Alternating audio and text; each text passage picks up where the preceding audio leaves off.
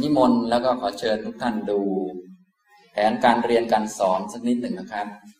ชื่อวิชาปรมัตธรรมนะครับ หลักสูตรพุทธศาสตร์ มหาบัณฑิต สาขาวิปัสสนา แล้วสำหรับเทอมนี้ผู้บรรยายก็คือผมนะครับ ก็จะดีจะไม่ดีจะผิดพลาดอย่างไรก็บอกได้นะครับอยากรู้เรื่องอะไรต่างๆนะถ้าต้องการให้เพิ่มเติมเรื่องอะไรก็ ค่อยว่ากันนะ เพราะว่าที่ให้ผมสอนนี้ก็จะประมาณแปดครั้งครับ ให้สอนแปดครั้งด้วยกันนะวันนี้เป็นครั้งแรกนะครับแปดครั้งตามตารางที่ให้มานะครับนะสังเกตรายวิชา บางท่านเป็นปรริญญาแล้วก็จะไม่ยากเลย โดยเฉพาะท่านที่เป็นปรริญญาเก้ารู้สึกจะมีกี่รูปเนี่ย เมื่อกี้ที่ท่านเขียนไว้รู้สึกจะมีรูปหนึ่งนะเพราะปรริญญาเก้าท่านแปลหนังสืออภิธรรมอยู่แล้วนะก็จะไม่ยาก แต่ไม่แน่เหมือนกันแหละเพราะว่าบางท่านเรียนรู้สึกจะแปลอย่างเดียวก็มีนะนะแล้วบางรูปเห็นว่าจบอภิธรรมแล้วด้วย มีมีรูปไหนจบอภิธรรมบัณฑิตบ้างไหมครับ ยกมือสิญาติโยมด้วยครับ นี่ดูหน้าไว้นะครับ นี่องค์นู้นนะแล้วก็พี่ทางนี้ จบอภิธรรมบัณฑิตนะครับ ถ้าผมสอนไม่ดีก็ไปให้พี่ก็สอนได้นะครับนะอย่างนี้นะครับ ก็ไปปรึกษากันได้นะอาจจะอธิบายไม่ชัดเจนอย่างไรก็ก็ไปให้ท่านเพิ่มเติมให้ได้ หรือจริง ๆ แล้ววิชานี้ไม่จำเป็นต้องจบอภิธรรมบัณฑิตอะไร แค่ สนใจเรียนอภิธรรมบ้าง เล็กน้อยก็คงพอจะรู้เรื่องบ้างแล้ว แต่ทีนี้ในเมื่อเราเรียนเป็นปริญญาโทก็จะมีหลักการอะไรเพิ่มเติมขึ้นมาจากนั้นนิดหน่อย แล้วก็มี การไปทำอะไรที่เกี่ยวข้องกับการค้นหลักฐานที่จะทำวิทยานิพนธ์ต่อไปด้วยให้มันเกี่ยวข้องกันอย่างนี้นะครับ ก็จะเป็นเพิ่มจากเขามาสักนิดหนึ่งแต่พื้นฐานหลักๆ ก็จะแค่รู้จักแค่ปริเชตหนึ่งสองแล้วก็หกเท่านั้นแหละพื้นฐานส่วนที่จะเพิ่มเติมนี้ก็จะมีเรื่องการค้นคว้า จะเอาพระไตรปิฎกเข้ามาเกี่ยวข้อง เพราะว่าถ้าเรียนตามหลักสูตรทั่วไปในอภิธรรม เขาก็จะเป็นหลักสูตรที่เขียนขึ้นรุ่นหลัง ซึ่งไม่มีเอกสารอ้างอิง หรือบางที เขาก็พูดถูกแล้วแหละ แต่ว่าทางเรานี่เป็นแบบวิชาการ เราก็จะต้องมีอ้างอิงมีอะไรอีก เพิ่มเติมขึ้นมา อย่างนี้นะครับ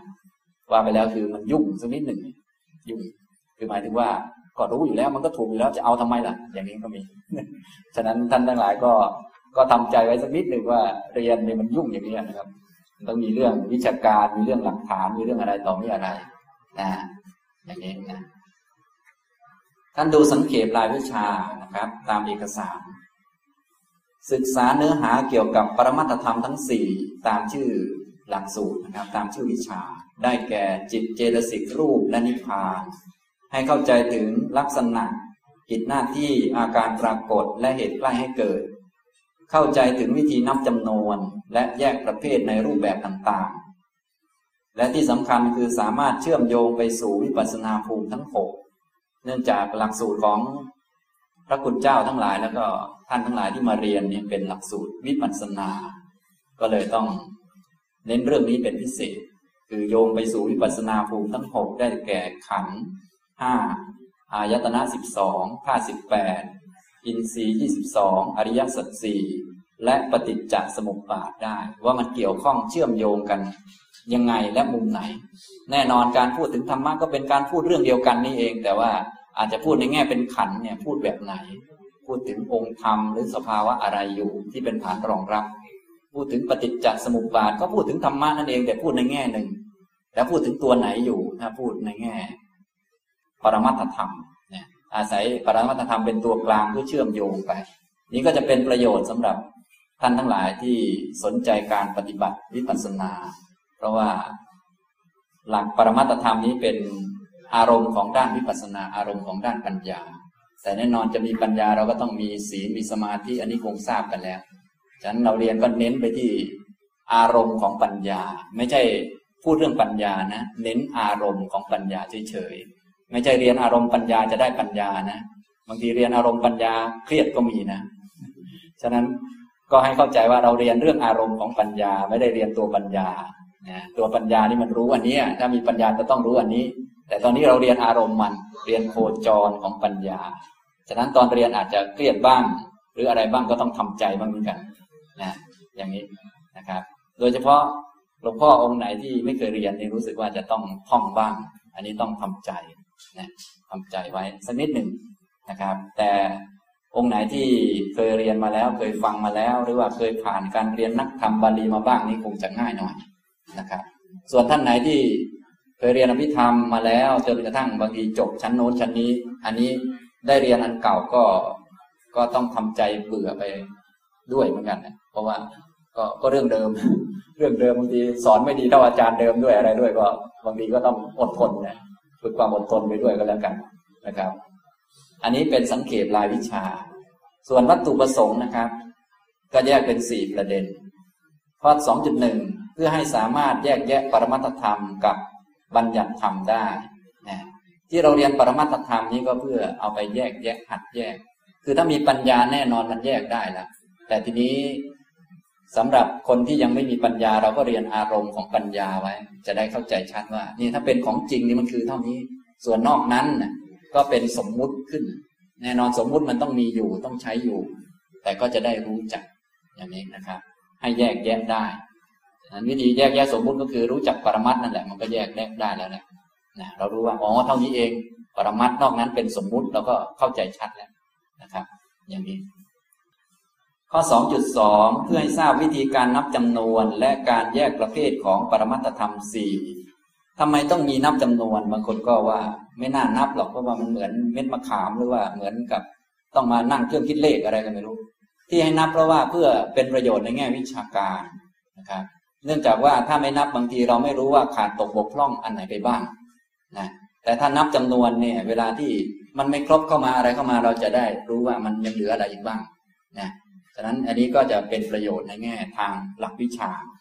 นะแต่ว่าการแยกแยะนับจำนวนนี้จะไม่ค่อยมีประโยชน์ในแง่ปฏิบัติเท่าไหร่ เพียงแต่เราเรียนนี้เป็นให้เข้าใจว่าเป็นเรียนวิชาการ เรียนหลักวิชา ส่วนปฏิบัติได้เห็นได้อย่างไรเท่าไหร่ อันนี้ก็เป็นเรื่องส่วนตัวไปนะครับทำตรงนี้ ฉะนั้นการนับจำนวนและแยกประเภทนี้ก็เป็นวัตถุประสงค์อันหนึ่งที่ต้องให้ท่านทำให้ได้ ส่วนจะแยกเป็นกี่ประเภท แยกเป็นกี่แบบกี่แนวกี่ในนี่ก็ค่อยว่ากัน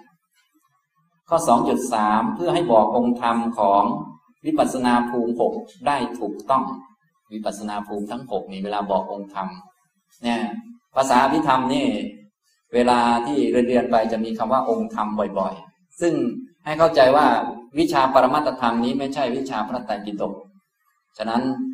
จึงไม่ต้องเทียบกับว่าคำนี้ไม่มีในพระไตรปิฎกอย่างนั้นอย่างนี้เพราะว่าเราไม่ได้เรียนพระไตรปิฎกก็เหมือนกับเรียนบาลีไวยากรณ์เนี่ยเราเรียนเป็นหลักการไว้ก่อน เพื่อเราจะได้ไปค้นหรือไปอ่านไปแปลพระไตรปิฎกได้ ในอภิธรรมก็คล้ายกัน แต่ไม่ใช่แปลพยัญชนะ แต่เป็นแปลอัฏฐะเราเรียนอัฏฐะไว้ก่อนว่าอัฏฐะมันมีประมาณนี้นะ เวลาต่อไปเราไปอ่าน พระไตรปิฎกเราก็จะได้พอรู้จักค้นหาอัฏฐะได้ว่า คำนี้หมายถึงอันนี้คำนี้หมายถึงอันนี้คำตรงนี้นะครับ ฉะนั้นบางคำในอภิธรรม โดยเฉพาะอภิธรรมรุ่นหลังในที่ผมสอนเนี่ยสอนเป็นปรมาตธรรมคืออภิธรรมรุ่นหลังมากแล้ว มากเลย จึงไม่มีในพระไตรปิฎกและอาจจะไม่เหมือนในพระไตรปิฎกนะก็ให้ถือพระไตรปิฎกนั้นเป็นสำคัญ แต่ว่าวิชานี้เป็นเหมือนเรียนเป็นพื้นฐาน เหมือนท่านคงเคยเรียนวิชาหลักไวยากรณ์มา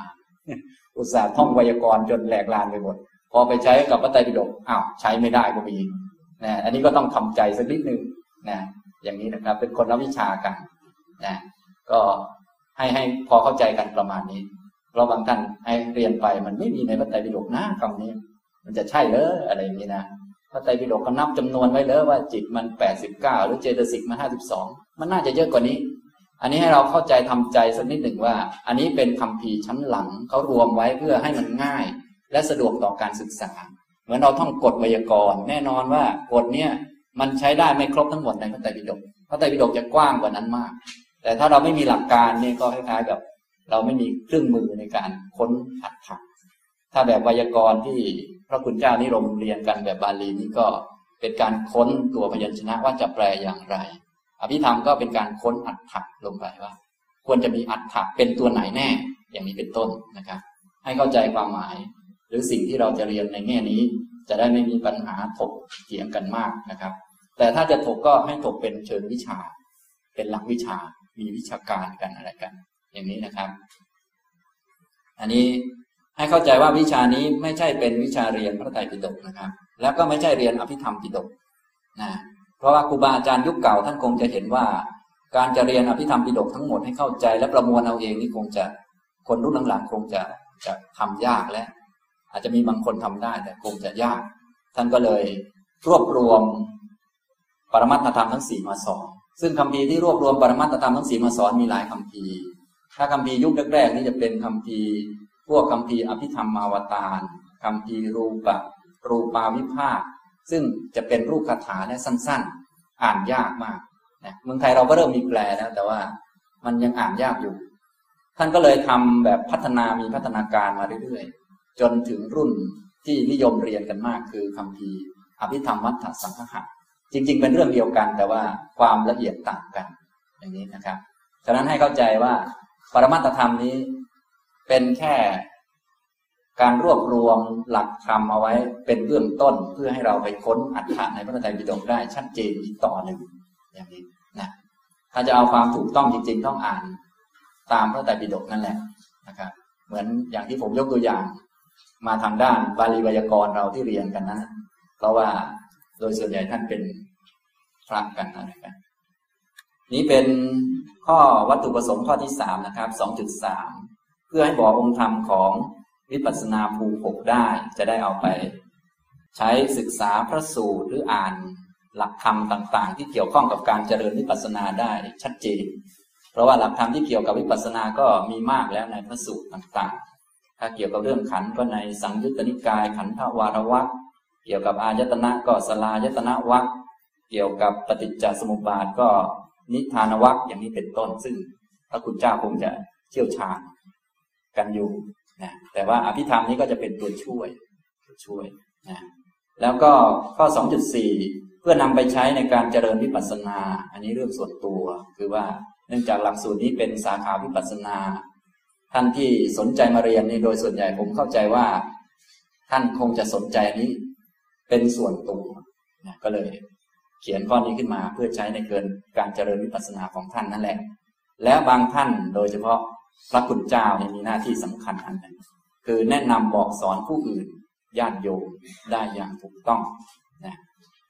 พระคุณเจ้าเองปกติอยู่ในวัดเนี่ยก็รู้สึกจะไฟบังคับ ต้องสอนนักธรรม สอนบาลีสอนอะไรต่อมีอะไรอันนี้ก็ก็จะได้บอกสอนลูกศิษย์ลูกหาได้ถูกต้องขึ้น แล้วก็สอนญาติโยมได้ชัดเจนขึ้นถูกต้องขึ้น แน่นอนว่าการสอนญาติโยมนี้คงจะใช้ศัพท์เหล่านี้ไม่ได้ แต่ว่าในเมื่อเรามีความรู้อย่างนี้อยู่เราก็ใช้คำของเรานั่นแหละ แต่ว่ามีหลักการอยู่ข้างในว่าอ่ามันองค์ทำตัวนี้นะนะอย่างนี้จะได้รู้จักนะครับทำตรงนี้ หัวข้อบรรยายก็จะบรรยายประมาณเจ็ดครั้งเจ็ด เจ็ดวันด้วยกันเจ็ดวันวันนี้เป็นวันแรกนะครับเจ็ดวัน และวันที่แปดก็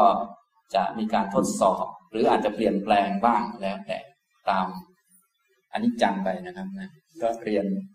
หลักสูตรวิปัสสนานี่ต้องอนิจจังอย่างเดียวเลยนะอย่างนี้นะครับ แล้วการวัดและประเมินผลนะก็จะตั้งไว้แบบนี้เป็นเป็นพื้นไว้ ก็คือการเข้าเรียนความสนใจการร่วมแสดงความคิดเห็น อันนี้สิบคะแนน งานสรุปสาระการเรียนประจำสัปดาห์นี้ยี่สิบคะแนน ปกติอันนี้ก็คือ ที่ผมเคยสอนมาเคยสอนมาแล้วในปอโทนี่นะปริญญาโทนี่ก็คือว่า ปกติเวลาเรียน ท่านก็จะมีจดมีโน้ตก็เอานั้นมาส่งได้นะก็จดอะไรบ้าง อันนี้ก็เพื่อให้ท่านสนใจเรียนเป็นบังคับอีกอย่างหนึ่ง จริงๆเรียนเป็นผู้ใหญ่ขนาดนี้ไม่น่าจะบังคับกัน อย่างนี้นะ แต่ว่าก็อย่างว่าแหละเขาเนี่ยพวกพวกเขาต้องมีการประเมินมีอะไรต่อมีอะไรก็ต้องหลายอย่างอย่างว่าแหละนะทำใจอย่างผมว่าเนี่ยนะครับ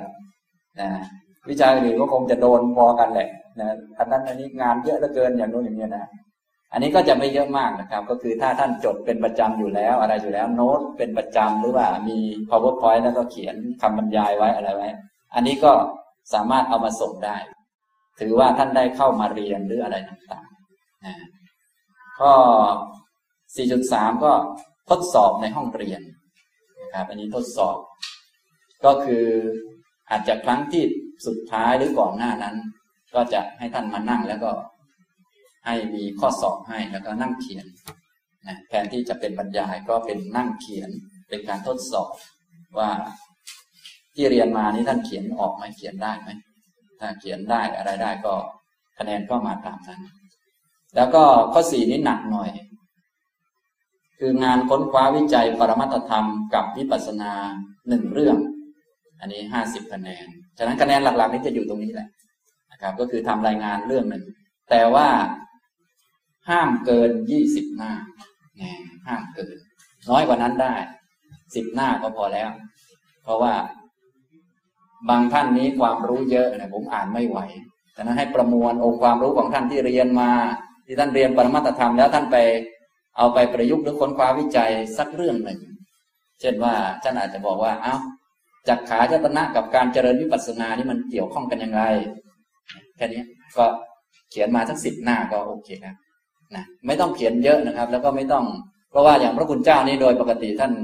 ความรู้ด้านหลักธรรมนี่จะเยอะมากบางทีมาเป็นกระทู้ทำเลยผมอ่านจนลิ้นห้อยเลยบางทีนะก็ไม่ต้องขนาดนั้นนะครับ เอาเอาแค่ไม่เกินยี่สิบหน้าก็ได้ห้าสิบคะแนนแล้วให้ประมวลมานะครับ ประมวลนะถ้าเป็นเรื่องขันก็ขันมันมีตั้งห้าขันท่านอาจจะบอกอ้าวเวทนาขันกับการเจริญวิปัสสนา หรือเวทนาขันกับการฝึกสติปัฏฐาน อะไรพวกนี้คืออะไรก็ได้ที่มันเกี่ยวกับปรมัตธรรมแล้วเอาไปเกี่ยวข้องกับ วิปัสสนา โดยเฉพาะท่านไหนที่มีเรื่องในหัวอยู่แล้วว่า เอาละฉันจะทำเรื่องนี้ละอย่างนี้นะท่านก็ไปค้นเรื่องนั้นมาเลยนะปฏิจจสมุปบาทก็มีตั้งหลายองค์จะเอาอะปุญญาพิสังขารกับการเจริญวิปัสสนาเพราะสังขารมันก็อยู่ในปฏิจจสมุปบาทมันอยู่ในนี้แหละ แล้วเราก็ไปค้นในแง่ ปรมัตธรรมองค์ธรรมต่าง ๆ มาอะไรมา อย่างนี้เป็นต้น นี้ทำมาหนึ่งเรื่องประมาณสักสิบหน้าสิบกว่าหน้า อย่างนี้ไม่เกินยี่สิบนะครับสิบหน้าที่เราเขียนตามตามที่เราเขียนว่าไปก้อนมาได้เขียนเป็นสรุปมา เราอาจจะอ้างอิงจากพระไตรปิฎกบ้าง อ้างอิงจากนั้นบ้างจากนี้บ้าง แต่ไม่ใช่มาตัดแปะต่อกันเป็นองค์ความรู้ของเราที่เราอุตส่าห์เรียนมาแล้วเราก็เขียนเป็นองค์ความรู้นะใช่ถ้าเขียนเองได้ทั้งหมดก็เขียนเอง แต่ปกติ เราเขียนง่ายๆวิชาการจะไม่เขียนเองทั้งหมด เพราะว่าเราต้องอ้างอิงมา ฉะนั้นในสิบหน้าหรือสิบกว่าหน้านี้จะอ้างอิงประมาณทั้งสี่ห้าหน้าอยู่แล้วอันที่เขียนเองก็จะอย่างนี้สมจริงดังพระพุทธเจ้าตรัสว่าอะไรนี้เป็นต้น แต่ว่าให้เขียนในแง่ปรมัตธรรม กับวิปัสสนา เท่านั้นไม่ใช่ไปอ้างพระสูตรมาอะไรเยอะแยะแบบนั้นก็ตัดมาเลยง่ายสะดวกนะแต่ว่าเราจะเรียนเอาแบบแบบนี้นะครับ อันนี้นะพิมพ์หรือเขียน เขียนก็ได้พิมพ์ก็ได้ครับเขียนลายมือก็ได้เป็นลายเดี่ยวหรือลายกลมเขียนเดี่ยวครับ เขียนเดี่ยว ฉะนั้นผมจึงไม่ให้เกินยี่สิบหน้า เพราะว่าท่านหลายรูปมากนะครับ ผมอ่านไม่ไหวนะครับ แล้วก็พระคุณเจ้าบางรูปนี้องค์ความรู้นี่ ท่านไม่มีลานบินลงจริงๆคือหมายถึงว่าท่านก็เขียนของท่านไปเรื่อยเลย โอ้โห ความรู้เยอะไปหมดนะทีนี้อย่างพวกเราทำวิจัยก็เหมือนกันเดี๋ยวจะไปทำวิทยานิพนธ์พวกนี้นะ บางท่านรู้เยอะเกินไป มันเขียนไม่เป็นนะเขียนไม่ออก มันหลายเกินไปแล้วยิ่งไปค้นมาไตรปิฎกเอาเปิดเล่มนี้ก็เจอเนาะเปิดเล่มนู้นก็เจอนี่เอามาใส่ หาที่ลงไม่เจอนะอย่างนั้นฉะนั้นผมจึงกำหนดว่าห้ามเกินยี่สิบหน้านะสักสิบหน้าก็พอแล้ว นี่ก็ห้าสิบคะแนนนะครับ ทั้งหมดรวมกันก็ร้อยคะแนนเท่านี้นะครับ ก็มีประมาณนี้นะใช่จะถามอีกเรื่องหนึ่งเวลาเราตั้ง อาจารย์เดี๋ยวอาจารย์ลงขึ้นหัวข้อตอนนี้กำลังมึนอยู่ว่าไอ้หัวข้อหน้ากระดาษเราจะใช้วิชาเหล่านี้เอาปทเนี่ยใช้รายงานใช้โครงงานหรือใช้ศึกษาหรือยังไงข้าพเจ้ายังมึนมึนอันนี้ใช้ยังไงก็ได้นะครับ ก็ของผมก็ใช้ว่ารายงานการวิจัยเรื่อง รายงานเรื่องแค่นี้ก็พอเพราะว่าไม่ได้ให้ทำวิจัยนิพนธ์นะครับ เป็นทำรายงานเฉย ครับ แต่ว่าเป็นรายงานเชิงวิจัยหรือค้นคว้าจากหลักธรรมที่ได้เรียนมา คือปรมัตธรรมทั้งสี่นี้มีตั้งจิต มีตั้งจิตแปดสิบเก้าหรือร้อยยี่สิบเอ็ดท่านอาจจะเอามาทั้งจิตดวงหนึ่งเช่นนะผมจะวิจัยเรื่องจักขูวิญญาณกับการเจริญวิปัสสนานี่เป็นต้น ท่านก็เอามาเขียนไปเขียนมาให้ได้ทั้งสิบหน้าแค่นี้ก็พอแล้วนะทีนี้ก็อาจจะคุยกันกับพักพวกว่านี่เนี่ยผมผมทำเรื่องนี้นะ อย่ามาทำปนกันนะอะไรนะ ก็ได้ หรือจะเรื่องคล้ายกันก็ได้แต่อย่าลอกกัน อย่างนี้นะครับ ก็มีหลักธรรมตั้งเยอะตั้งแยะนะให้เขียนอย่างนี้นะครับ อันนี้เป็นสังเขปสังเขปรายวิชาแผนการเรียนการสอนนะครับ จะสอนแปดครั้ง ครั้งนี้เป็นครั้งแรกนะครับ ต่อไปก็จะเริ่มสอนนะครับ เริ่มสอนครั้งแรก ฉะนั้นท่านไหนที่ไม่เคยเรียนอภิธรรมมาเลยก็จะได้เรียนเป็นครั้งแรก ท่านไหนที่เคยเรียนมาแล้วก็จะได้เรียนซ้ำนะก็ไม่ว่ากัน เพราะว่ามันเป็นหลักสูตรอย่างนี้นะ ทีนี้หลักสูตรแบบอย่างท่านทั้งหลายที่มารวมกัน อย่างนี้ก็จะมีความต่างด้านความรู้กันมาก อันนี้ก็คงไม่เป็นไร ก็ผมก็จะว่าไปตามวิชาไปเลยนะครับ ปรมัตถธรรมนะ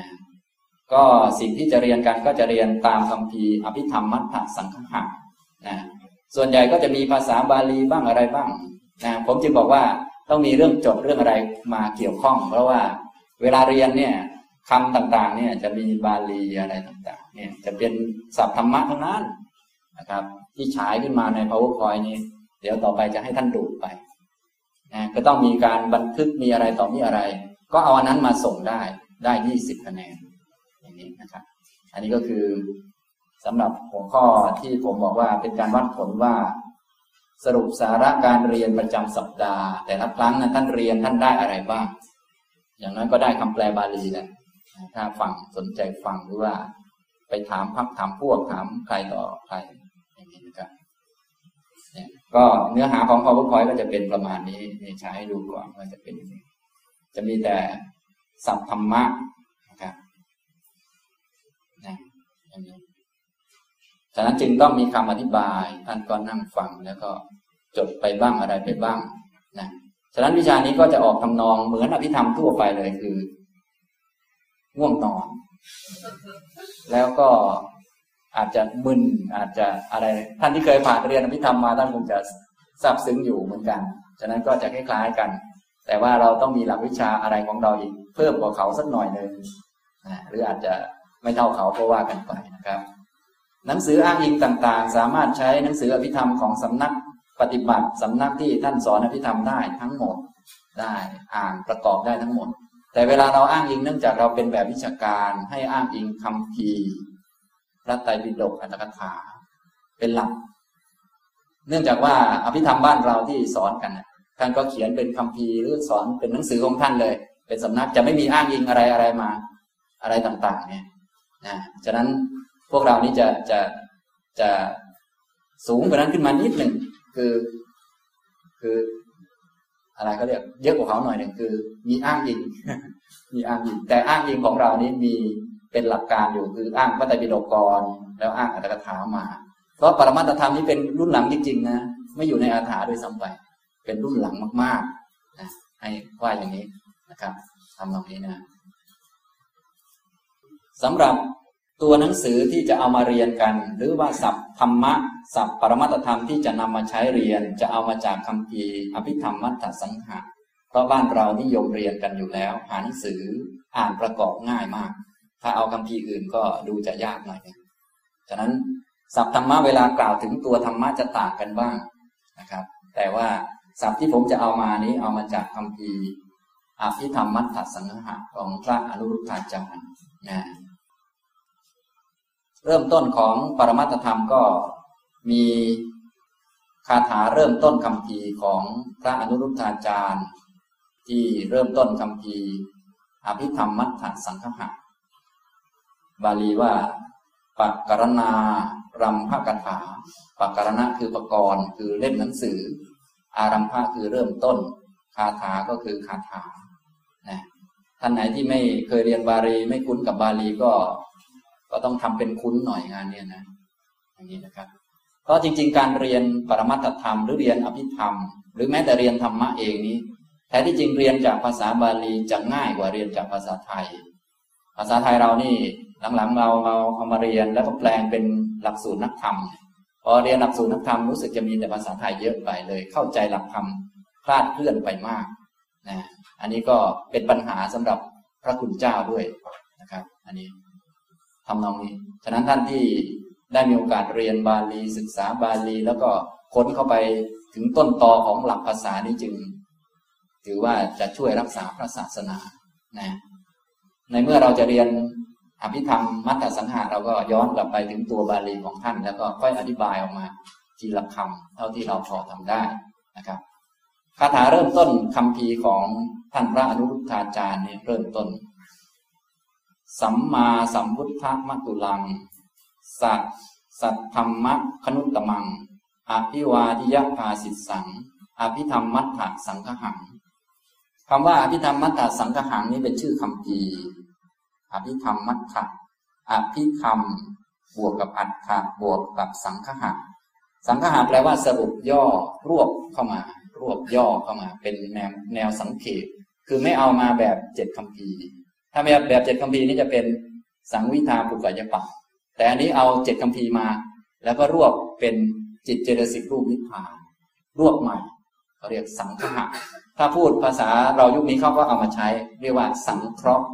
ก็คล้ายสมมุติเราเรียนพระสูตรใดพระสูตรหนึ่ง เรียนหลักธรรมข้อใดข้อหนึ่งมา เสร็จแล้วก็เอามาสังเคราะห์ นี้ก็จะเกิดมุมมองแบบใหม่อีกอันหนึ่งนะอย่างนี้นะครับก็เรียกสังเคราะห์ฉะนั้นท่านไหนที่ จะทำวิทยานิพนธ์แบบสังเคราะห์ก็ต้องนี่แหละคล้ายๆ อย่างนี้คือ สมมุติอย่างท่านพระอนุรุทธาจารย์นี่ก็เหมือนวิทยานิพนธ์เล่มหนึ่งคือว่า ท่านนี้ไปเรียนอภิธรรมเจ็ดคำพีมาแล้วก็เอามาสังเคราะห์ใหม่กลายเป็นจิตเจตสิกรูปนิพพานอย่างนี้เขาเรียกสังเคราะห์สังคหะภาษาบาลีนะครับภาษาไทยก็เอามาใช้ยุคนี้ว่า สังเคราะห์อภิธรรมมัตถะ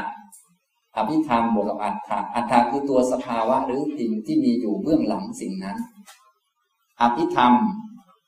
อภิธรรมก็มีสองความหมายหลักๆ ด้วยกันนะครับอภิธรรม อภิธรรมตามแนวพระสูตร กับอภิธรรมแนวอภิธรรม อภิธรรมตามแนวพระสูตรจะกล่าวถึงหลักปฏิบัติการฝึกจิตขั้นสูง คือโพธิปักขิยธรรม ผู้ที่จะสอนลูกศิษย์ลูกหาจะต้องชำนาญ ทั้งธรรมะทั้งอภิธรรมชำนาญทั้ง วินัยทั้งอภิวินัย อันนี้พระอาจารย์คงจะทราบกันทุกรูป โดยเฉพาะรูปไหนที่เป็นอุปชาอาจารย์เนี่ย มีคุณสมบัติพิเศษเลยจะต้อง รู้วินัย อภิวินัย รู้ธรรมะ อภิธรรมะ แต่ถ้าเป็นคนธรรมดาทั่วไปนี้รู้แต่ธรรมะกับวินัยก็ได้ แต่ถ้าจะเป็นอาจารย์เขาเนี่ยเป็นอุปชาเป็นอาจารย์จะมีคุณสมบัติเพิ่มมา คืออภิวินัยกับอภิธรรม คือมีวินัยกับอภิวินัย มีธรรมกับอภิธรรมนะธรรมก็ทั่วไป ส่วนอภิธรรม ถ้าแบบพระสูตรก็คือการฝึกจิตชั้นสูง จะทำให้ไม่อายเพื่อนพรหมจารี สมมุติเราอยู่มานานเนี่ย แต่ไม่มีคุณวิเศษอะไรขึ้นมา ท่านก็ว่ามันมันน่าอายท่านว่าอย่างนี้นะเราก็เลยต้องมีอภิธรรมด้วยนะก็คือชุดโพธิปักขิยธรรม อย่างน้อยก็ต้องได้สติปัฏฐานหรือได้สมาธิชั้นใดชั้นหนึ่งจะได้เข้าไปในหมู่สังคมพระด้วยกัน ท่านพรรษาเท่าไหร่แล้ว เคยลิ้มรสปีติไหมอะไรไหมเนี่ยไม่เคยครับ ผมมัวแต่ฟุ้งซ่านแหมอย่างนี้ก็เขาเขาก็ว่าจะอายกัน อย่างนี้นะแต่ถ้าอภิธรรมตามแบบที่เราจะเรียนนี้ เป็นอารมณ์ของด้านปัญญา เป็นการแจกแจงธรรมะโดยละเอียด อภิแปลว่าละเอียดหรือว่ายิ่งกว่าปกติ ภาษาไทยนี้เรานิยมแปลว่า ประเสริฐ ธรรมะที่ประเสริฐ ทีนี้พอคำว่าประเสริฐเราเลยงงเลยอะไรประเสริฐเลยงงอยู่มันหมายถึงละเอียดยิบ แจกแจงแยกแยะประเด็นปลีกย่อยต่างๆ ให้ชัดเจนครบถ้วนทุกแง่ทุกมุมเรียกว่าอภิธรรม เนื่องจากธรรมะในพระสูตรนั้น พระพุทธเจ้าทรงแสดงให้เหมาะกับบุคคลไม่แจกละเอียด ยังมีส่วนเหลืออยู่ แต่เหมาะสำหรับคนนี้แล้ว อภิธรรมว่าไปแล้วจึงเป็นของเหลือ เหลือใช้สำหรับคนคนหนึ่ง เพราะว่าจริง ๆ คนคนนั้นอาจจะไม่จำเป็นต้อง ต้องรู้ทั้งหมด รู้แง่แง่นี้ ก็พอแล้วนะแต่ว่าพวกท่านทั้งหลายมาเรียนนี่ก็ตกอะไรพอโจรแล้ว ต้องรู้ทั้งหมด จริงๆ ถ้าจะเอาบรรลุนี่เอาคาถาเดียวหรือกรรมฐานเดียวก็คงจะบรรลุไปแล้วนะแต่ทีนี้ยุคใหม่เรานี้ไม่มีใครชำนาญอย่างพระพุทธเจ้าพวกเรานี่เป็นเป็นผู้เดินตามทางผู้เราไม่ได้ผู้ชำนาญทางฉะนั้นพิธรรมนี้จะเป็นบอกหมดว่าทางหรือองค์ธรรมธรรมะมีอะไรบ้างบอกหมด เป็นผู้เดินในทาง แต่ละคนก็เดินไปแค่ แค่แนวของตัวเองแล้วก็บรรลุไปนะแต่พระพุทธเจ้านี่เป็นผู้ชำนาญพระองค์จึงเอามาหยอดให้คนนี้ว่า คนนี้เอาอันนี้ไปนะ คนนี้เอานี้ไปนะ คนนี้เอานี้ไปนะนี่เรียกว่าคนชำนาญทาง ฉลาดในทาง เป็นมัคคะโกวิโท ส่วนพวกเราเป็นมัคคานุมัคคะคือผู้เดินตามทาง ฉะนั้นจึงชำนาญแต่ในทางของตน แต่บอกคนอื่นอาจจะ คนอื่นอาจจะทำไม่ได้อย่างเราก็ได้ หรือทำแล้วไม่ได้ผลก็ได้ เพราะว่าไม่ใช่ทางที่เป็นกรอบอยู่นะฉะนั้นตัวทางที่เป็นกรอบหลัก ๆ จริงๆ ก็อริยมรรคมีองค์แปดแล้วก็ถ้าเป็นอารมณ์ของปัญญาก็นี่แหละวิปัสสนาภูนี่แหละ แต่สำหรับเรานี่เราอาจจะชำนาญแค่อันใดอันหนึ่งธาตุใดธาตุหนึ่ง แล้วเห็นอนิจจังทุกขังอนัตตาของธาตุนั้น แล้วเราก็อาจจะบรรลุของเราไป นี่เขาเรียกว่า เดินตามมรรคฉะนั้นจะฉลาดแต่ในมรรคของตน ไม่ฉลาดในมรรคของผู้อื่น ผู้ที่เป็นมรรคโกวิโทคือพระพุทธเจ้าเท่านั้นแหละที่จะบอกได้ว่าไอ้คนนี้เหมาะแก่เธอนะเอาอันนี้ไป คนนี้เหมาะแก่เธอนะเอาอันนี้ไป แต่ทุกคนที่ว่ามานะต่างเดินตามทางที่พระพุทธเจ้าวางไว้ทั้งนั้นนะอย่างนี้ทำนองนี้นะครับฉะนั้นรุ่นหลังๆ เราจึงคล้ายๆเราจะไปจำกัดว่าเธอต้องอันนั้น เธอต้องอันนี้มันก็จะไม่ตรงเท่าไหร่นัก เนื่องจากพวกเราเป็นผู้เดินตามมรรคไม่ใช่ผู้ฉลาดในมรรค ข้อปฏิบัติต่างๆจึงมีหลากหลาย อันนี้เป็นเรื่องธรรมชาตินะท่านจึงว่านิพพานนี้มีทางเข้าโดยรอบด้าน ถ้ามีทางเดียวก็ไม่มีนิพพานแล้ว ถ้าปฏิบัติกันหลายทาง แต่ถึงนิพพานได้เหมือนกัน ก็แสดงว่านิพพานมีอยู่จริง พวกเราก็คงพิสูจน์ได้ว่า วิธีปฏิบัติมีหลากหลายอยู่ แสดงว่านิพพานมีจริงนั่นเองเพราะลักษณะอย่างหนึ่งของนิพพานก็คือ มีทางเข้าโดยรอบด้านบาลีท่านว่า สัมพัตโตปพังนิพพาน มีลักษณะมีทางเข้าโดยรอบด้าน อย่างนี้ แม้แต่ในสติปัฏฐานสี่ท่านก็บอกอ้าวเข้าข้างไหนก็ได้อย่างนี้เป็นต้น พอไปพูดหลักธรรมอื่นท่านก็บอกเข้าตรงนั้นก็ได้กรรมฐานนี้ก็ได้กรรมฐานโน้นก็ได้อีกแหละนะอย่างนี้เป็นต้นนะครับ แต่ที่เราจะเรียนในแบบอภิธรรมนี้เราจะเรียนอภิธรรมแบบอารมณ์ของวิปัสสนา ในความหมายที่ว่าเป็นธรรมะที่ละเอียดแจกแจงละเอียด โดยตัวอัตถะตัวสภาวะของมัน ไม่ได้เรียนอภิธรรมแบบพระสูตรนะอย่างนี้เรียนอภิธรรมแบบอภิธรรมนั่นเองนี่ยอย่างนี้นะครับในความหมายของคำว่า อภิธรรมมัทธสังฆหังชื่อของคำพีนี้นะเป็นคำของพระอนุรุทธาจารย์ ซึ่งคาถาเบื้องต้นนี้ สัมมาสัมพุทธมัตตุลังนี้เป็นคำถวายความนอบน้อมแก่ พระอรหันตสัมมาสัมพุทธเจ้า มาจากคำว่า สัมมาสัมพุทธัง บวกกับอัตุลังอภิวาทิยะแปลว่า อภิวาทนอบน้อมหรือกล่าวถวายความเคารพ ข้าพเจ้าขอถวายความเคารพ ซึ่งพระสัมมาสัมพุทธเจ้า ผู้ไม่มีผู้ใดเปรียบอัตุลัง ผู้ไม่มีเครื่องช่างที่จะช่างได้นะก็ ถ้าพวกเรายังพอช่างได้บางมีศีลเท่านี้ก็ช่างลงไปก็ยังแต่ช่างไม่พัง ส่วนพระพุทธเจ้าของเรานี่ช่างไม่ได้พังเลยแต่ช่างไม่ได้เขาจึงห้ามเอาใครไปเปรียบนะอย่างนี้นะครับอ่าฉะนั้นในยุคเก่าๆเนี่ย เนื่องจากพระสาวกท่านรู้สึกว่าจะมีเคารพข้อนี้เป็นพิเศษท่านจึงไม่กล้าสร้างพระขึ้นมาเปรียบ แบบปฏิมาเนี่ยเขาเรียกเครื่องเปรียบเหมือนกัน แต่ยุคเก่าเนี่ยถ้าท่านไปดูรูปพระพุทธรูปจะไม่มีรูป ถ้าเป็นรูปนั่งตรัสรู้ใต้ต้นโพจะมีแต่ต้นโพ เวลาที่ออกบวชอย่างเงี้ยนะ ออกบวชนั่งบนหลังม้าจะมีแต่ม้านะไม่มีไม่มีพระพุทธรูปเพราะว่า คือเขาเชื่ออย่างนี้แหละ คือว่า คือไม่มีรูปเปรียบอะไรที่จะเปรียบพระพุทธเจ้าได้เขาเลยไม่ทำแต่ยุคหลังของเราเอาประเพณีของพญายามิลินมาอะไรมา ก็ไม่ว่ากัน เอาเป็นเครื่องระลึกถึงก็ได้เท่านี้ก็โอเคอยู่ไม่ว่ากัน แต่นี้พูดถึงในแง่ แง่หลักอัตุลังคือไม่มีผู้เปรียบเทียบไม่มีตาช่างที่จะช่างได้ ช่างไม่ได้ด้วยศีลด้วยสมาธิด้วยปัญญาด้วยวิมุตติ ด้วยวิมุตติญาณทัศนะสองคำนี้ในบาทแรกก็เป็นการขอถวายอภิวาทพระพุทธเจ้า เป็นประเพณีที่ดีงามของบัณฑิตท่านทำกันมาสัสัตธรรมะคนุตตมัง นี่ก็ถวายอภิวาทแก่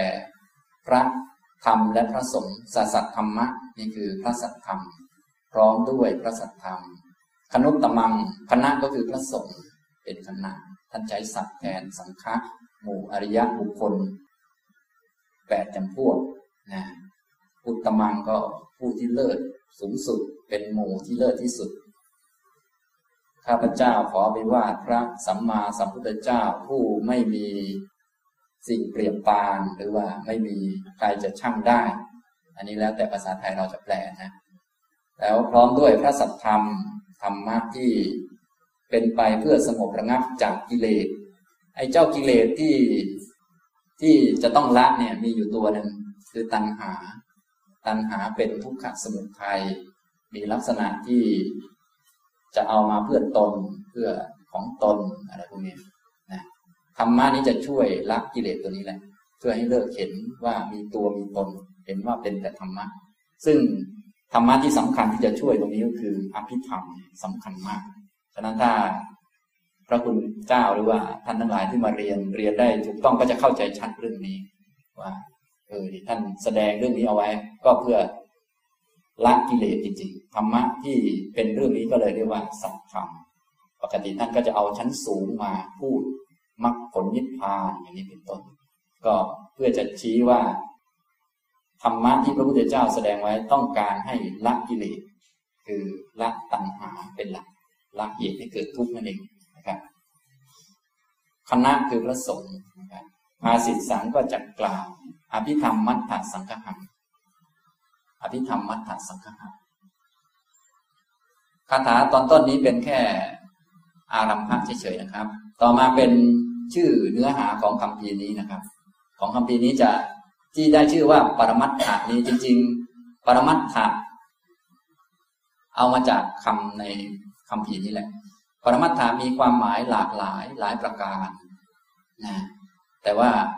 เราจะเอาคำว่าปรมัตเฉพาะตามคำพีนี้ ที่ท่านเคยได้เรียนนักธรรมมาบ้างอะไรบ้างคงจะรู้จักประโยชน์ต่าง ๆ เช่น ปรมัตถประโยชน์อะไรพวกนี้ อันนี้จะอีกแง่หนึ่งไปนะ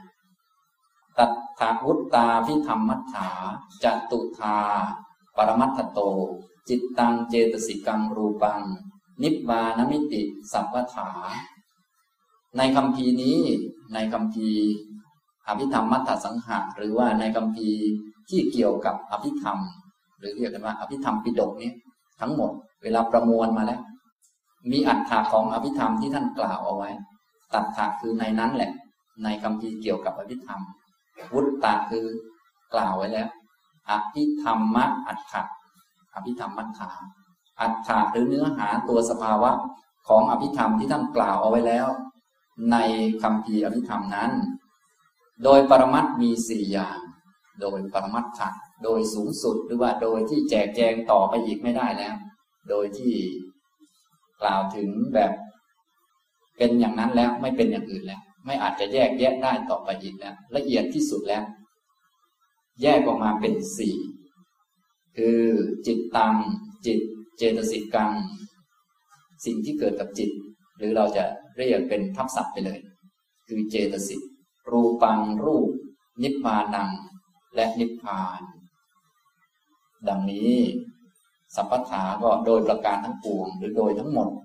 แบบพูดแบบรวบแล้วทั้งหมดอันนี้ก็กล่าวถึงท่านสงเคราะห์ขึ้นมาใหม่ ว่าที่ท่านไปศึกษามาทั้งหมดในคัมภีร์แนวอภิธรรมมาเนี่ยนะที่อัตถะตัวสภาวะของอภิธรรมจริงๆแล้วรวบรวมมาแล้วได้สี่เท่านี้แหละนี่เป็นแบบสังเคราะห์สังฆะคือต้องเป็นคนเก่งจริงๆ เรียนมาเยอะจริง ๆ จึงจะสงเคราะห์ได้นะฉะนั้นถ้า ท่านรูปไหนต้องการทำแบบสงเคราะห์นี่ต้องต้องรู้ว่าทุกแง่มุมแล้วฉะนั้นถ้าถ้ารู้สึกว่าไม่ครบทุกแง่มุมบางทีไปสงเคราะห์บางทีผิดสงเคราะห์ไม่หมด อย่างนี้ก็มี แต่ท่านรู้สึกจะมั่นใจว่า ท่านไปเรียนมาทั้งหมดแล้ว อัตถาของอภิธรรมที่อยู่ในคัมภีร์อภิธรรมปิฎกก็ดีอยู่ในคัมภีร์อภิธรรมชั้นก่อนหน้านี้ก็ดีอัตถกถาก็ดี รวมแล้วทั้งหมด โดยปรมัตมีสี่นะนะครับ แล้วเขาก็พิสูจน์กันมาว่า ท่านสงเคราะห์ถูกนะก็ไม่มีใครเถียงท่านก็แสดงว่าบัณฑิตทั้งหลายก็ยอมรับกัน อย่างนี้นะครับ แต่ว่าในพระไตรปิฎกจริงๆ ไม่ได้ว่ามีเท่านี้นะ ไม่ได้พูดอย่างนี้นะ อันนี้ท่านมาสงเคราะห์ทีหลังนะครับ ฉะนั้นให้เข้าใจว่าจิตเจตสิกรูปนิพพานนี้เป็นการสงเคราะห์ทีหลัง ในพระพุทธพจน์ก็อาจจะใช้คำว่า นามรูปในความหมายใดความหมายหนึ่ง หรือนามันจะรูปัญจะหรือนามรูปะเป็นต้นก็แล้วแต่ ซึ่งความหมายเหล่านั้นก็รวบรวมเหล่านี้แหละอยู่ แต่ท่านอนุรุทธาจารย์นี้ท่านไปศึกษาพวกนั้นมาทั้งหมด แล้วท่านก็ว่าท่านจะสงเคราะห์แบบนี้ มีแค่สี่นี้ทำตรงนี้นะครับนะอันนี้ก็เลยเป็นปรมัตถธรรมคำว่าปรมัตถธรรมก็เอาคำมาจากคำว่า ปรมัตถโตนั่นแหละ โดยปรมัตหรือว่าโดยชั้นสูงสุด โดยชั้นที่เปลี่ยนแปลงอีกต่อไปไม่ได้แล้ว โดยชั้นที่ละเอียดที่สุดแล้ว โดยว่าไม่มีสัตว์บุคคลตัวตน ไม่มีสมมุติบัญญัติอะไรที่จะเข้าไปเกี่ยวข้อง แต่แน่นอนแหละ เนื่องจากเราอยู่ในโลกต้องใช้ภาษา มันก็ต้องมีภาษากล่าวถึง แต่ว่าเป็นภาษาที่กล่าวถึงปรมัตอย่างนี้นะครับ เป็นชั้นสูงแล้วคาถาที่ผมว่ามาแล้วก็ขยายความมานี้ถ้าท่านใดฟังไม่ทัน แปลไม่ทันอย่างที่ผมได้กล่าวแล้ว ให้ท่านปรริญญาเก้าโชว์ลงมาแล้วแล้วอภิธรรมบดีก็โชว์มาแล้วก็ ก็นั่นแหละ ถ้าไม่ทันยังไงก็เอาไปให้ท่านดูให้ได้นะครับ ต่อไปก่อนจะเรียนอภิธรรม ก่อนจะเรียนปรมัตธรรม ก็ให้เข้าใจสัจจะสองประการให้เป็นที่ตกลงปรงใจกันสักก่อนนะแต่แน่นอนให้เข้าใจว่าคำเหล่านี้ไม่มีในพระไตรปิฎกขอให้เข้าใจอย่างนี้ เดี๋ยวบางท่านจะมา ผมไปค้น คีย์เข้าไปในพระไตรปิฎกไม่เห็นมีเลย เดี๋ยวก็จะจะมีปัญหากันอย่างนั้นนะให้เข้าใจว่าวิชานี้เป็นวิชาปรมัตธรรม ฉะนั้นจะมีคำพื้นฐานที่ต้องตกลงกันก่อนว่ามันมีอย่างนี้นะ ส่วนหลักฐานอ้างอิงให้ไปหาเอาเอาทีหลัง และเป็นหน้าที่ของท่านที่เรียนปริญญาโทคืองานวิจัยนั่นเอง อันนี้จึงสำคัญนะครับ สัจจะมีอยู่สอง อันที่หนึ่งคือปรมัตถสัจจะ ก็คือเจ้าปรมัตธรรมนี่เองเป็นสัจจะระดับปรมัตเป็นความจริงระดับสูงสุดที่ไม่มีการเปลี่ยนแปลงคำว่าปรมัตนี้จะใช้ในแง่ ไม่ใช่สัตว์บุคคลตัวตนเฉยๆไม่เกี่ยวกับว่าจะต้องพ้นทุกข์ถ้าเป็นสัจจะที่จะต้องพ้นทุกข์จะไม่ใช้คำนี้จะใช้อริยสัจจะอันนั้นจะเกี่ยวข้องกับผู้ ยังมีความรู้สึกเสวยเวทนา ใครที่ยังมีความรู้สึกยินดียินร้ายไปปฏิบัติ ตามอริยสัจและเห็นอริยสัจจะพ้นทุกข์ แต่ว่าปรมัตเนี่ยจะไม่กล่าวแบบนั้น จะเอาแค่เป็นความจริงที่แสดงถึงความไม่มีตัวตนเฉยๆเป็นของละเอียดแบบนี้ ไม่เกี่ยวกับสัตว์บุคคลตัวตนเราเขา อันที่สองคือสมมุติสัจจะเป็นบัญญัติธรรมก็ได้อะไรก็ได้นะเป็นสัจจะเป็นความจริง แต่เป็นความจริงแบบสมมุติแบบท่านที่เป็นพระนี่ก็ สมมุติกัน สมมุติเป็นพระ ระจริงก็มีพระสมมุติก็มีนะก็คงจะพอรู้นะนะบัญญัติเป็นพ่อเป็นแม่ เป็นลูกเป็นหลาน พวกนี้เป็นสมมุติคนผู้หญิงผู้ชาย ก็เป็นจริงเหมือนกัน แต่จริงแบบสมมุติกันคำว่าปรมัตธรรมที่เราจะเรียนกันก็มาจากคำว่า ปรมะบวกอัตถะบวกกับคำว่าธรรมะนะครับที่ต้องการเรียนปรมัตธรรมนี้จริง ๆ ต้องการแค่ให้เข้าใจคำเดียวแหละ คือคำว่าธรรมะนะครับที่ต้องการนี้ไม่ใช่ให้เข้าใจปรมัตนะให้เข้าใจธรรมะว่าทุกอย่างมันเป็นแค่ธรรมะทีนี้เพื่อจะเป็นตัวช่วยก็ต้องไปแยกแยะเยอะแยะมากมาย ที่แยกแยะอะไรเยอะแยะมากมาย ก็เพื่อให้เข้าใจองค์รวมว่าแท้จริงที่ว่าอะไรเยอะแยะเนี่ยมีแค่ธรรมะแหละเหมือนกับคนนี่มันไม่มีคนเนี่ยเพื่อจะให้รู้ว่ามันชัดว่ามันไม่มีคนก็ไปแยกซะจนละเอียดยิบเลย แต่ไม่ใช่แยกให้มันหายเป็นคน แยกให้เข้าใจว่าที่ว่าเป็นคนมันไม่มีคน แต่มันก็มีคนอยู่ อย่างเนี้ยตกลงจะมีคนดีไหมเนี่ย มันก็เลยงงอยู่เนี่ย เพราะว่าถ้าไม่แยกปั๊บไอ้พวกที่เห็นผิดเขาจะไปบอกว่ามันมีตนมีอัตตาเนี่ย พวกอัตตาก็คือมีตัวตนเที่ยงแท้ไปสิงอยู่ที่เส้นผมบ้างที่จิตใจบ้างที่วิญญาณบ้างอะไรบ้างเดี๋ยวกระโดดไปกระโดดมาอยู่เรื่อย อันนี้เป็นพวกเห็นผิดตั้งแต่ยุคเก่าจนกระทั่งยุคนี้ก็ยังเป็นอย่างนี้อยู่นะทีนี้ต้องเป็นหน้าที่ของ เราทั้งหลายที่จะต้องเห็นให้มันถูกว่าจริง ๆ มันมีเท่านั้นแหละ มันมีแค่รูปนามขันห้าแหละ ไม่มีตนในกระดูก ไม่มีตนในเส้นผมขนเล็บฟันหนังอะไรที่ไหน แต่มันมีผมขนเล็บฟันหนังมารวมกันเขาเรียกว่าคนขึ้นมาเหมือนที่ท่านมีคาถาขึ้นมา ว่าที่มีรถขึ้นมาก็เพราะอาศัยนู่นอาศัยนี้สับว่ารถสมมุติว่ารถจึงมีขึ้นนะอย่างนี้เป็นต้นนะครับที่เราต้องการเข้าใจคือคำว่าธรรมะ ไม่ใช่ต้องการเข้าใจโน่นเข้าใจนี่ ฉะนั้นในยุคพุทธกาลเนี่ย ถ้าคนมีปัญญาเยอะเขาฟังแค่เรื่องนิดหน่อยหน่อยแล้วเขาเข้าใจธรรมะก็จบ จบไม่ต้องฟังมากนะครับ ฉะนั้นอภิธรรมจริง ๆ นี่ที่แยกแยะมากมายนี้ไม่ใช่สำหรับคนมีปัญญามาก แต่แยกแยะสำหรับคนมีปัญญาน้อยเนี่ยบางคนบอกว่าแหมอภิธรรมมันต้องพวกปัญญาเยอะจึงเรียนได้ ปัญญาน้อยอย่างเรานี่เรียนไม่ได้ นี่เข้าใจผิดแต่ที่จริงพวกปัญญาเยอะคือไม่ต้องแยกเยอะ อย่างเช่นพระสารีบุตรเป็นต้นก็เอามาเลย เยธรรมมาเหตุปปวาอย่างนี้นะทำเหล่าใดเกิดจากเหตุ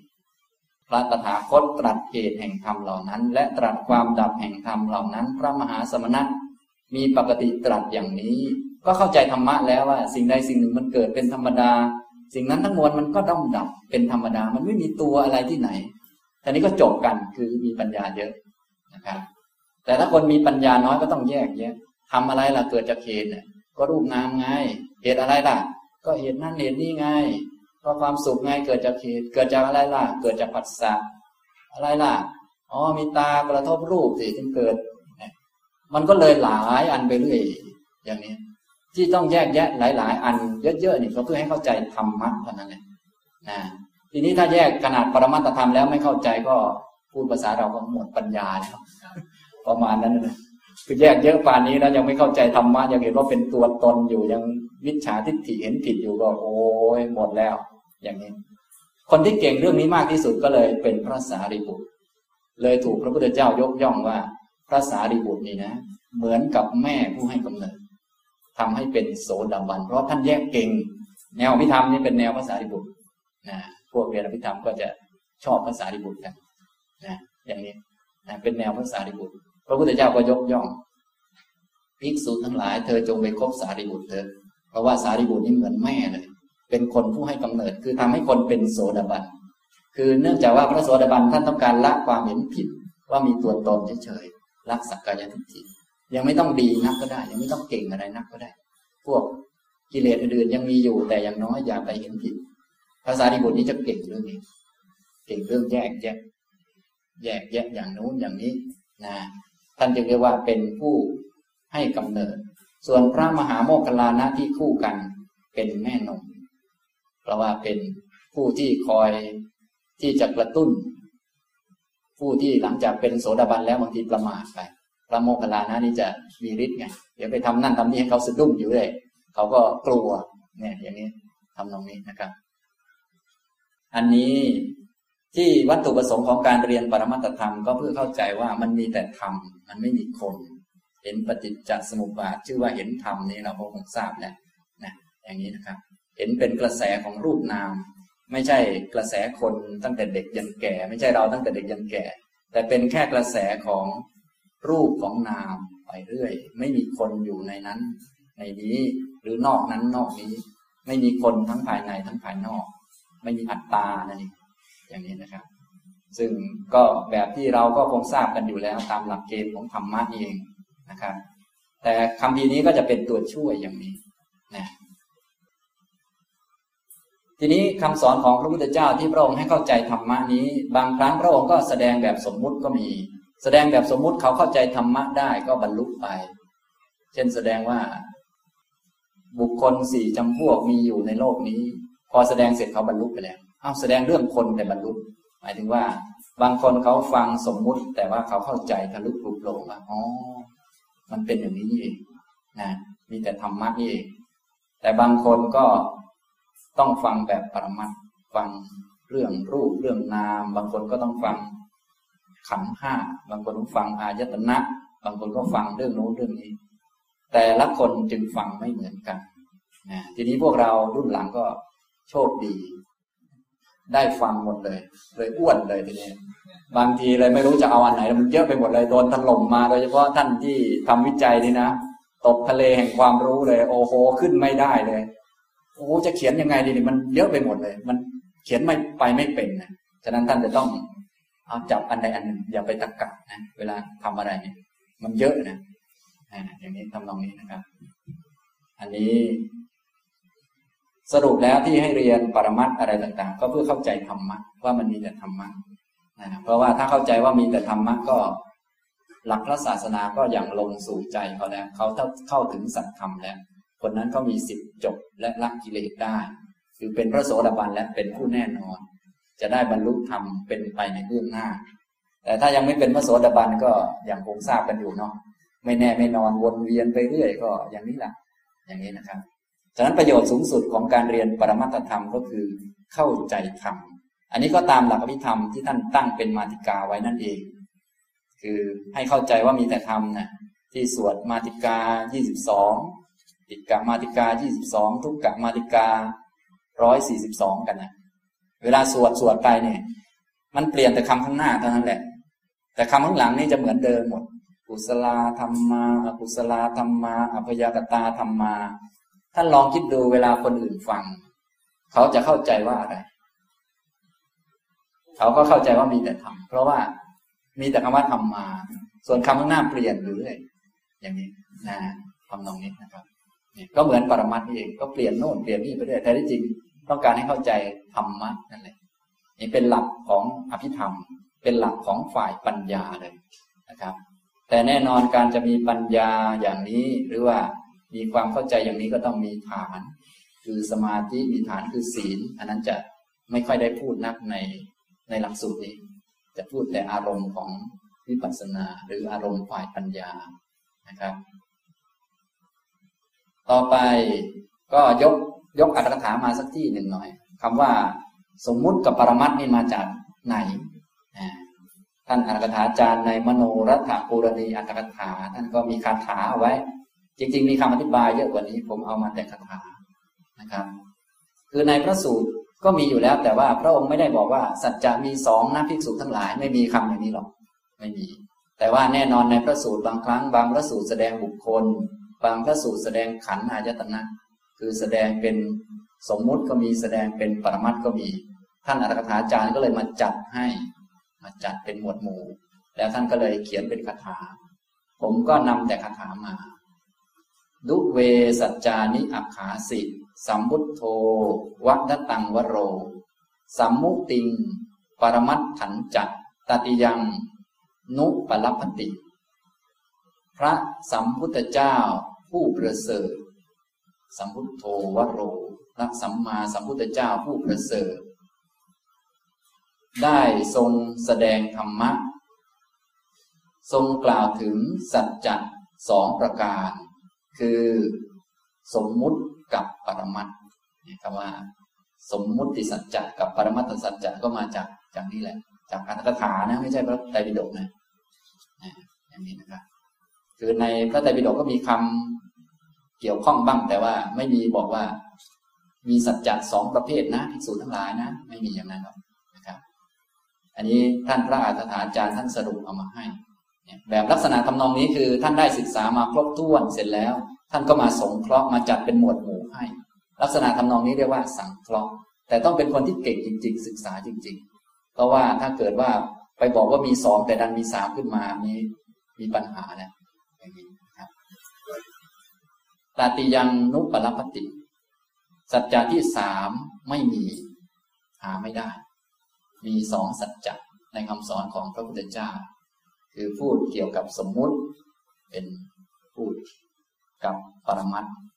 อย่างนี้นะครับนี่คำว่าสมมุติกับปรมัตมาจากไหนก็เอามาจากอัตถกถานะครับ